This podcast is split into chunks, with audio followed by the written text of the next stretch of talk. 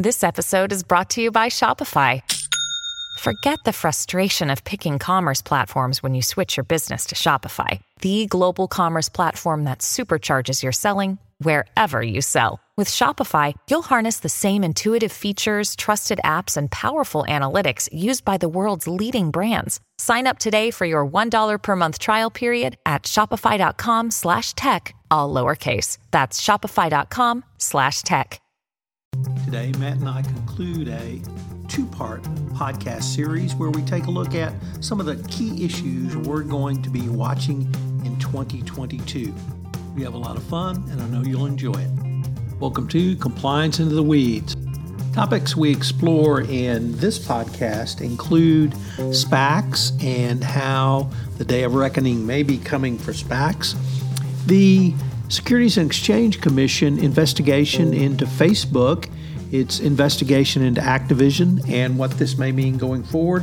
And we conclude with some thoughts on Chief Compliance Officer compensation and how the Great Resignation and the events of the pandemic may have changed that going forward. Compliance Into the Weeds is a production of the Compliance Podcast Network.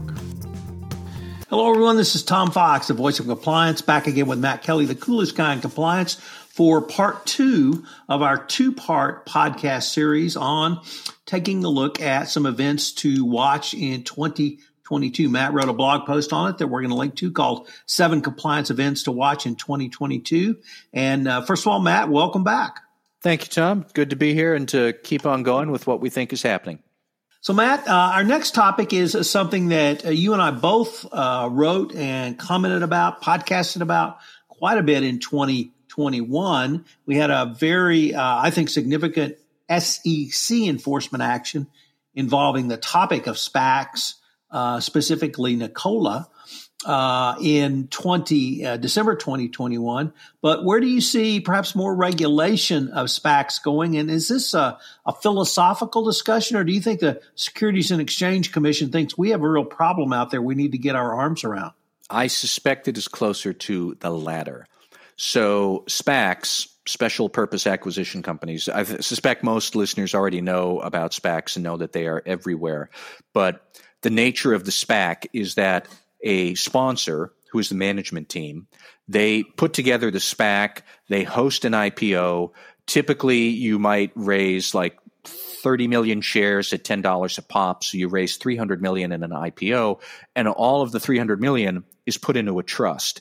And then from the IPO date, the SPAC sponsor has usually 18, sometimes 24 months to go and acquire a private company, which is then merged with the SPAC sponsor. They de-SPAC, and then poof, presto changeo, the private company is now a fully public operating company. That's how it's supposed to work.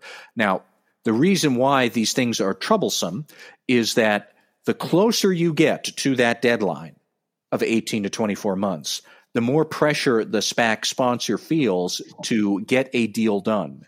If I do not do this deal, I have to give that $300 million in the trust back to the investors, horror of horrors, and all the money I, the SPAC sponsor, have been paying to keep this thing going for 18 or 24 months, all of my money, that's down the tubes, and I lose. So SPAC sponsors inherently have a conflict of interest against their investors. And the closer we get to that deadline, the more they start to maybe turn a blind eye to due diligence, or they start getting a substandard company, or they promised investors we would only invest in ESG companies, and now we got 2 months, let's just go buy that oil and gas driller over there because we got to get this thing done. A lot of that will happen. We have started to see SEC enforcement along those lines. And Tom, I always thought that the biggest, most interesting SPAC enforcement action wasn't Nikola, the hydrogen fuel car company, supposed, but actually happened earlier in 2021. It was Momentus, a satellite propulsion technology company that had agreed to emerge, a SPAC had agreed to acquire Momentus, had the IPO date ready, or the merger date ready to go. The merger had been announced, and then the SEC interceded to point out that the SPAC sponsors had not disclosed to investors, number one, the satellite technology nobody knew if it would work because the test that they supposedly had didn't happen. And number two, the CEO of Momentus, the private company that was going to be acquired, he was a Russian national who had been deemed a national security risk in the United States, and he had to leave the country, and he retired to Switzerland and was no longer running the business. Neither of those facts had been disclosed to the SPAC investors after the merger deal had been announced. So it's that kind of stuff that you're going to see more of. The Nikola case is similar in that they had this fly-by-night CEO who is currently under indictment for pumping out all sorts of wacko stuff about the promise of hydrogen cars and Nikola's alternative vehicle trucks and cars that they were supposedly going to make, none of which was actually true. But he had been doing that for several years before the SPAC came along, and then he was CEO after the SPAC merger. And then as soon as people realized this is hokum, there's nothing there, he resigned. The Nikola is still trying to motor along, I suppose, under reduced power. And the CEO is now the ex-CEO, and he has been indicted in a criminal case out of New York, I think it is. So it's that kind of stuff that is happening with SPACs. It's going to happen more often because, remember, 18 months. Most SPACs went public at the end of 2020 or early 2021, large numbers of them, hundreds of them. Well, what is 18 months from the beginning of 2021? It's June of 2022. That's around the corner. So we're going to see a lot more SPAC firms doing a lot more whatever. Now, Gary Gensler has already said he does not really agree with the idea that SPACs are somehow different than the traditional IPO. He has flat out said SPACs are an alternative to the traditional IPO, so they must adhere to all the investor protections of the traditional IPO. A lot more disclosure, a lot more liability for internal control over financial reporting, which must start from the moment the company de-SPACs. And so there's he's also already said that he has directed SEC staff to come up with a fresh look at the required regulations for SPACs, probably a lot more disclosure obligations for SPAC sponsors. But I think the SEC is going to step up sometime soon with new proposals to put an end to this monkey business once and for all, which is going to continue. And anybody wondering, what does this have to do with me? If you are at a private company, you are being circled around by SPACs. They're knocking on your CFO's door saying, wouldn't it be nice to go public? You get to make a lot of money. Wouldn't that be great? And if your disclosure controls are not up to snuff, if your internal controls for financial reporting are not up to snuff, guess who, dear listener, is going to wind up having to clean up that mess? It will be you, because that is going to be your job at a public company. That's what compliance officers and risk managers and audit executives have to do. So there is a real incentive for private companies who might be SPAC targets to pay attention to this before some Jamoke SPAC firm calls you up and sweet talks your board into going along with whatever harebrained scheme they're going to try and come up with before their 18-month window closes on their fingers. And that's, Tom, as you might tell, I get wound up talking about SPACs. I have a lot of issues with these things, and that's where I think they're going.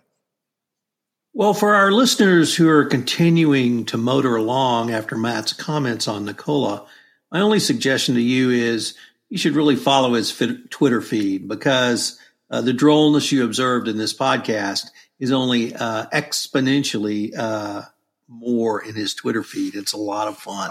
But, Matt, you really said a lot of things in there about, if I can just summarize just a few of them, that SPACs are essentially a different way to go IPO, and that the investor protections we see in an IPO, we could probably point to WeWork as when the investor protections worked, as well as I've seen them work, are not present. And what Nikola really raised a possibility for me is the SEC going to actually start doing either a retrospective look back of comments by pre-de-SPAC SPAC companies, so i.e. when they were private and could say things and get away with it that they couldn't in the public markets, or they're going to put some regulations around private companies that are more robust than they are now, because you can never determine who is going to be selected by a SPAC to be purchased and then go public via a de-SPAC. So I saw a lot there. And then on the shareholder derivative litigation side, almost every one of these SPACs now generates some sort of lawsuit, because that really speaks to the first part of your general remarks, which was the inherent conflict of interest. And if a SPAC does not perform any due diligence or no compliance due diligence prior to acquiring a company, and these nefarious or other ethically cloudy things come out after the company goes public and it devalues the value of the SPAC, is that an actionable, at least a civil action for shareholder actions? And so I guess if I can end this with where I think you were the most spot on in your both your posts and your remarks is, hey, guys, we're getting ready to run up on the last 6 months of that 18-month run of SPAC funding. And whatever you think may or may not have happened in the first 12 months, well, you better put on your seatbelt, because it's going to be a bumpy ride going forward. And there's going to be the acquisitions of a lot of companies where little or no due diligence was done. They may have shady or iffy financial statements. And when they go public, they're going to have all the obligations of a U.S. public company. Tom, that brings up one last point about SPACs I think is worth mentioning, especially because it's probably going to happen sometime fairly soon in 2022. You're right about the corporate governance case law on this is slim to none. Most of these litigation disputes, when they are going to come around, they're going to be heard in Delaware Chancery Court. And the court heard its first SPAC case only within the last couple of months or so, last couple of weeks, where we actually had oral arguments, a motion to dismiss that got to the inside of the courtroom where the Chancery Court was considering it. And they haven't ruled on it yet. But the basic issue is going to be that you, the shareholders of this now exposed to be quack company, well, who do you sue? Because if you go after the SPAC sponsors who put this together, they're going to try to say, we don't have anything to do with the company anymore. It is de-SPAC'd. The corporate entity is now that publicly traded private company that we took public. Go sue them and the board. But the publicly traded de-SPAC'd company and its board is going to say, well, we had nothing to do with this either, because we weren't the ones who misled you. Go sue the sponsor. They're the ones who sold you the bill of goods. And clearly that is untenable. Somebody somewhere has to be responsible for whatever cockamamie stuff gets foisted onto the shareholders. It's just that the Delaware Chancery Court has not yet started to make rulings that would help illuminate this question. We are likely to see more rulings from the Chancery Court this year trying to illuminate those questions. And I think that will be instructive for the other shareholder litigation that is inevitably going to follow, because there are going to be more quack companies, quack SPACs coming soon in 2022. That is inevitable. And then we can see where the chips fall. Well, Matt, our next topic is the SEC investigation into Facebook. And I have to say that of all of the issues you raised, this one really took me down multiple trails, multiple rabbit holes, and I really think a lot of different issues arise because of this investigation, because of the whistleblower Frances Haugen, and because of the issues she raised. So maybe you could set the stage, and then we can see where this discussion might go. Sure. So I'm sure most people here recall the Facebook files published by the Wall Street Journal last fall, where Frances Haugen, a former product manager from Facebook, she had big problems with what I would describe as the ethical commitment or the lack thereof from senior Facebook managers to how the company was run. She took a whole bunch of very sensitive documents, leaked them to the Wall Street Journal, and then Frances Haugen promptly did this whirlwind world tour where she appeared on 60 Minutes. She testified before Congress. She testified before, I think, the British Parliament, basically outlining how Facebook is a terrible company. They know that their product does terrible things to society at large, whether that is fostering false information about vaccines, or giving teenagers a complex about their body images and their mental health, or fostering the big lie with Donald Trump and his election deniers, or whatever you want to call them. But Facebook repeatedly says to the public, we are trying our best to be an ethical company and we want to do the right thing. And then behind the scenes, it's kind of like, well, you know, we're here to make money and that's that. So that is what Frances Haugen told the world. On one level, I don't think that's surprising to anybody who's watched Facebook. I personally think Mark Zuckerberg still doesn't really understand what things he has unleashed upon the world and his responsibilities to try and tame it. But more than that, what was most interesting to me was, so here's Frances Haugen. She shares all of this very damning evidence and documentation with the world, and then she filed a whistleblower complaint with the SEC. Well, about what? Because she didn't actually allege any improper financial reporting. And she didn't really allege, in my view, any very specific serious instances of violations of law where, you know, Facebook said this, but then they broke the law criminally doing that. That's not really what her complaints were about. I think her complaints were more about Facebook was not honest with the world about its professed love of ethical conduct and how hard it was trying to achieve those high, lofty ethical standards. It really wasn't serious about that at all. Okay, I believe that. I believe that Mark Zuckerberg doesn't quite get what he's doing and that the company puts profits over its moral responsibilities. But is that actually something that is so misleading to investors it's a violation of federal securities law where the SEC should get involved? Because if it is, then I think a whole lot of other companies are going to be saying, ew, does that mean we have to take our ethical commitments more seriously too? When we say we're super duper serious ethical, but we're really just kind of ethical most of the time, really, you know, except when we have a 10Q to close. Like, is that going to be a violation of federal securities law where the SEC can get up all in your face about what you put in the 10Q, about what you put in the code of conduct, about what the CEO certifies? I think that's a very interesting question, and I'll be curious to see what the SEC does with it this year. Let me perhaps pitch out some questions that came up for me in reading this part of your blog post, because the first thing I thought about was Activision. And I think our listeners are pretty aware of the imbroglio Activision finds itself in, and a large number of employees claiming sexual harassment, some claiming sexual discrimination. And the SEC has announced it's investigating the sexual harassment claims.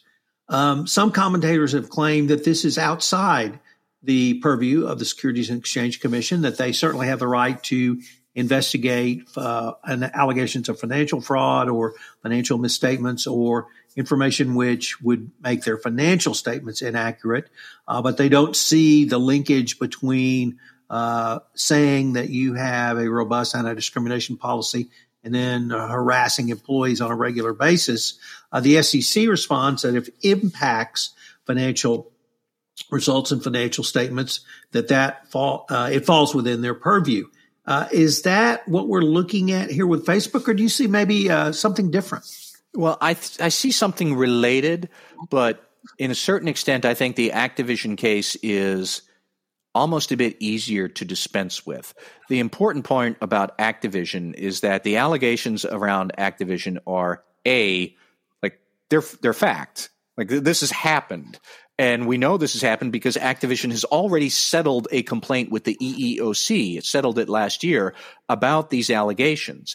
And the state of California's Department of, Employment and Training also filed a lawsuit against Activision where, you know, sexual harassment, especially of the rife cultural dysfunction that had been, you know, really, I think, substantiated so far at Activision, you know, accusations of rape. Rape is a crime, period. You know, regulators have a business. It is within their purview to say, okay, wait a minute.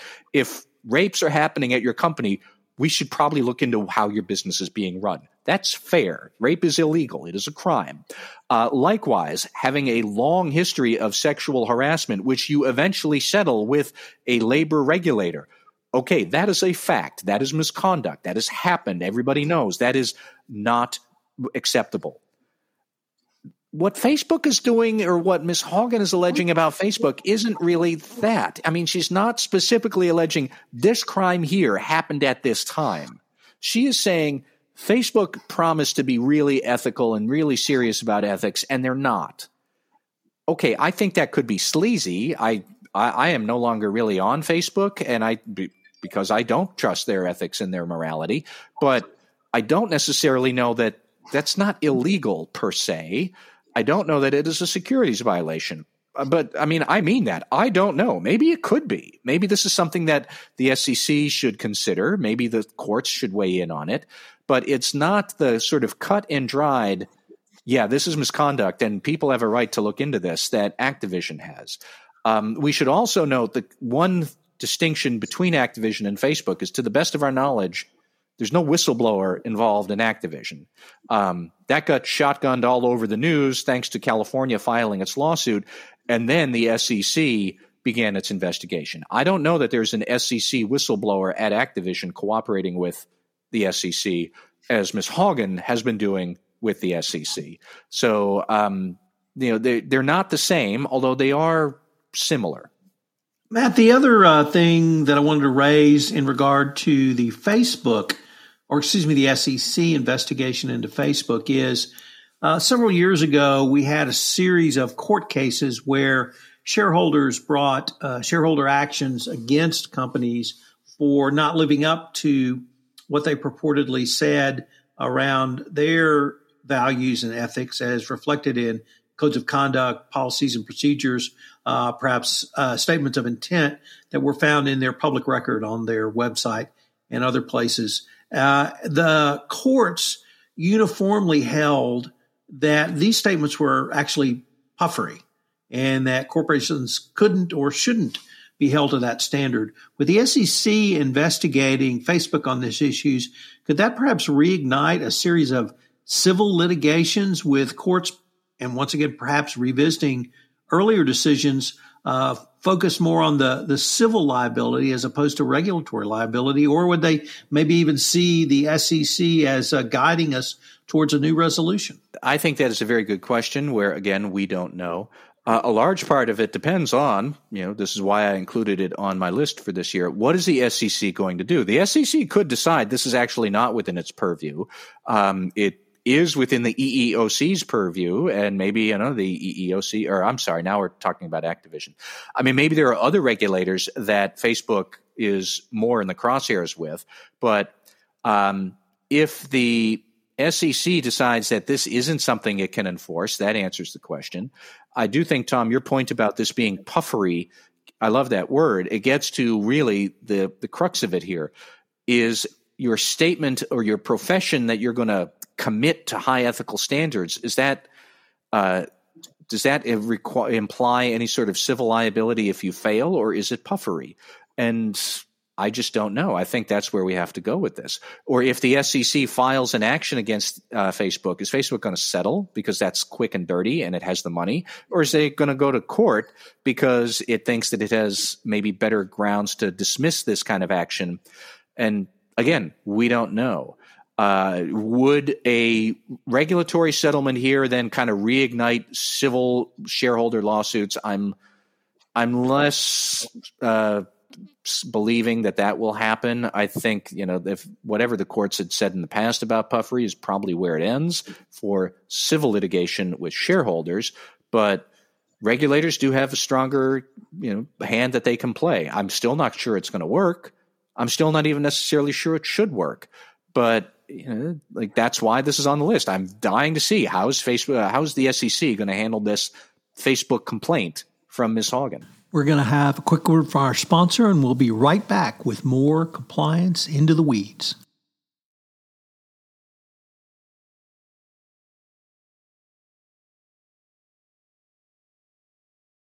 Another day is here, and you're ready for it. What to wear? Check. Breakfast, lunch, and dinner? Check. Planning for what's next and how to save for it? That's where Bank of America can help. For your financial to-dos, Bank of America has experts ready to help get you closer to your goals. Get started at one of our local financial centers or 24/7 in our mobile banking app. Find a location near you at bankofamerica.com/talktous. What would you like the power to do? Mobile banking requires downloading the app and is only available for select devices. Message and data rates may apply. Bank of America NA, member FDIC.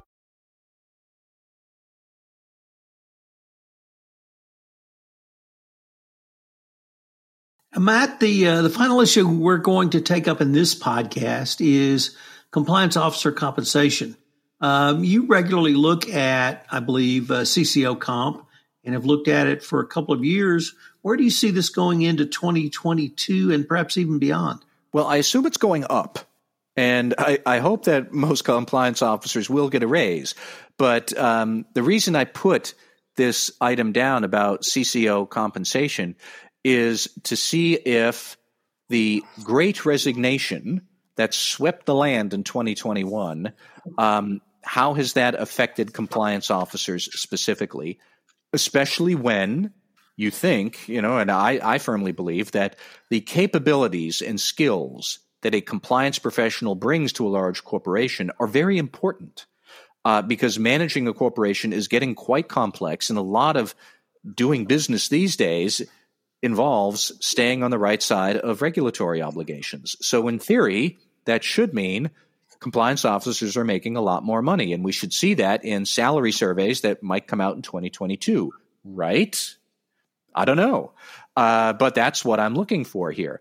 I can say I did dig up some stats that last summer, an executive research firm, Barker Gilmore, they published a salary survey that said the average compliance officer, average chief compliance officer, they had a pay raise of 3.5% from 2020 to 2021 to about $200,000. And the Society of Corporate Compliance and Ethics, they had last published a salary survey at the end of 2019, which showed that CCO salary had risen about 4.5% from 2017 to the end of 2019 to an average of about $185,000, $186,000. So maybe Barker Gilmore and SCCE, they seem to be pointing in the right same sort of direction. The SCCE does have some really great salary survey data when they publish it, but they publish it less often. After I put this out in the world, SCCE did tell me that they are going to have a salary report that can happen later on this summer, and they'll publish the results hopefully by the end of 2022. So, Tom, maybe by November or December of this year, we can revert back to this and see what compliance officers are making.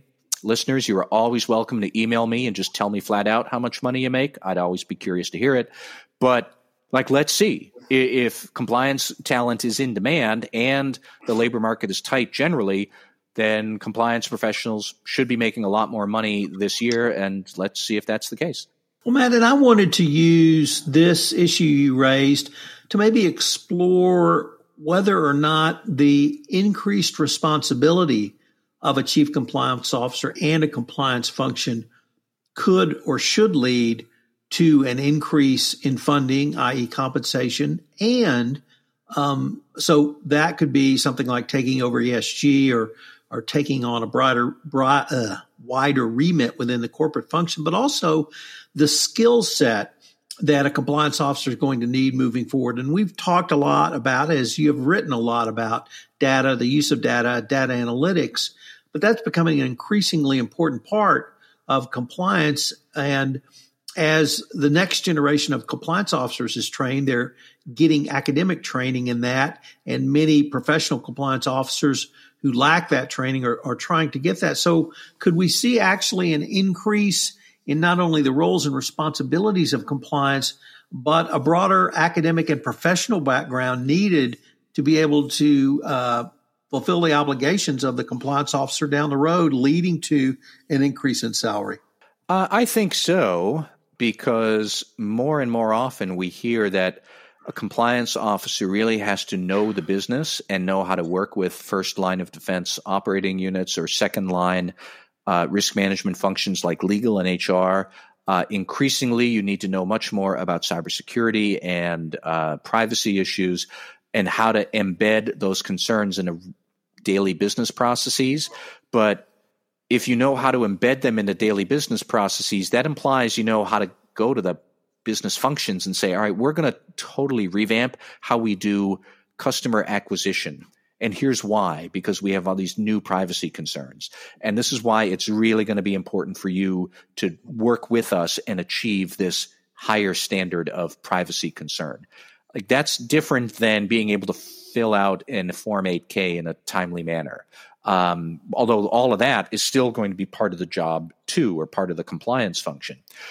So I do think that that's going to translate into more compensation, because if you're really good at the technical and you're really good at the people skills at the same time, you're probably in high demand. I suspect you are highly employable, and therefore you could go to your company and say, look, pay me more, or I'm going to have to take this other job from this other business. So one question that we never really look into, and SCCE, if you're out there listening, maybe throw this in your salary survey. Have people taken new jobs? What is the chief compliance officer turnover rate? I don't know that I've ever seen that actually done before, but now that I'm saying it aloud, I think that's a very interesting question to ask, because I suspect that compliance officers can position themselves to be highly employable in the business environment that's clearly coming to be in the 2020s. And, you know, either you do get a job with, or your employer meets your demands, or you'll be able to go elsewhere. That's true in a lot of industries right now. And I'm just curious to see how that will shake out at, specifically in compliance and maybe at the higher levels. Well, Matt, unfortunately, we are near the end of our time for this part two of our special two-part episode, looking forward into 2022. Perhaps we should commit to, perhaps in December of 2022, taking a look at our list and seeing if the list remained the same and some of our prognostications may have been correct. That sounds like a great plan. I will put that on my calendar for 11 months from now. Hello, everyone. This is Tom Fox again. I hope you've enjoyed this special two-part series where Matt and I look at some of the issues and trends we're going to be following in 2022. If you did not listen to episode one, I would urge you to go back and check out episode 257 to Compliance into the Weeds. I've linked to Matt's post on our show notes, so check that out for more information. If you have ever wanted to start your own podcast, 2022 is the year for you. So why don't you come on and join the Compliance Podcast Network? We have plenty of room for anything related to compliance. If you're interested, give me a shout, Tom Fox at tfox@tfoxlaw.com. Hope you will join Matt and I again next week for another issue of Compliance Into the Weeds. Compliance Into the Weeds is a production of the Compliance Podcast Network.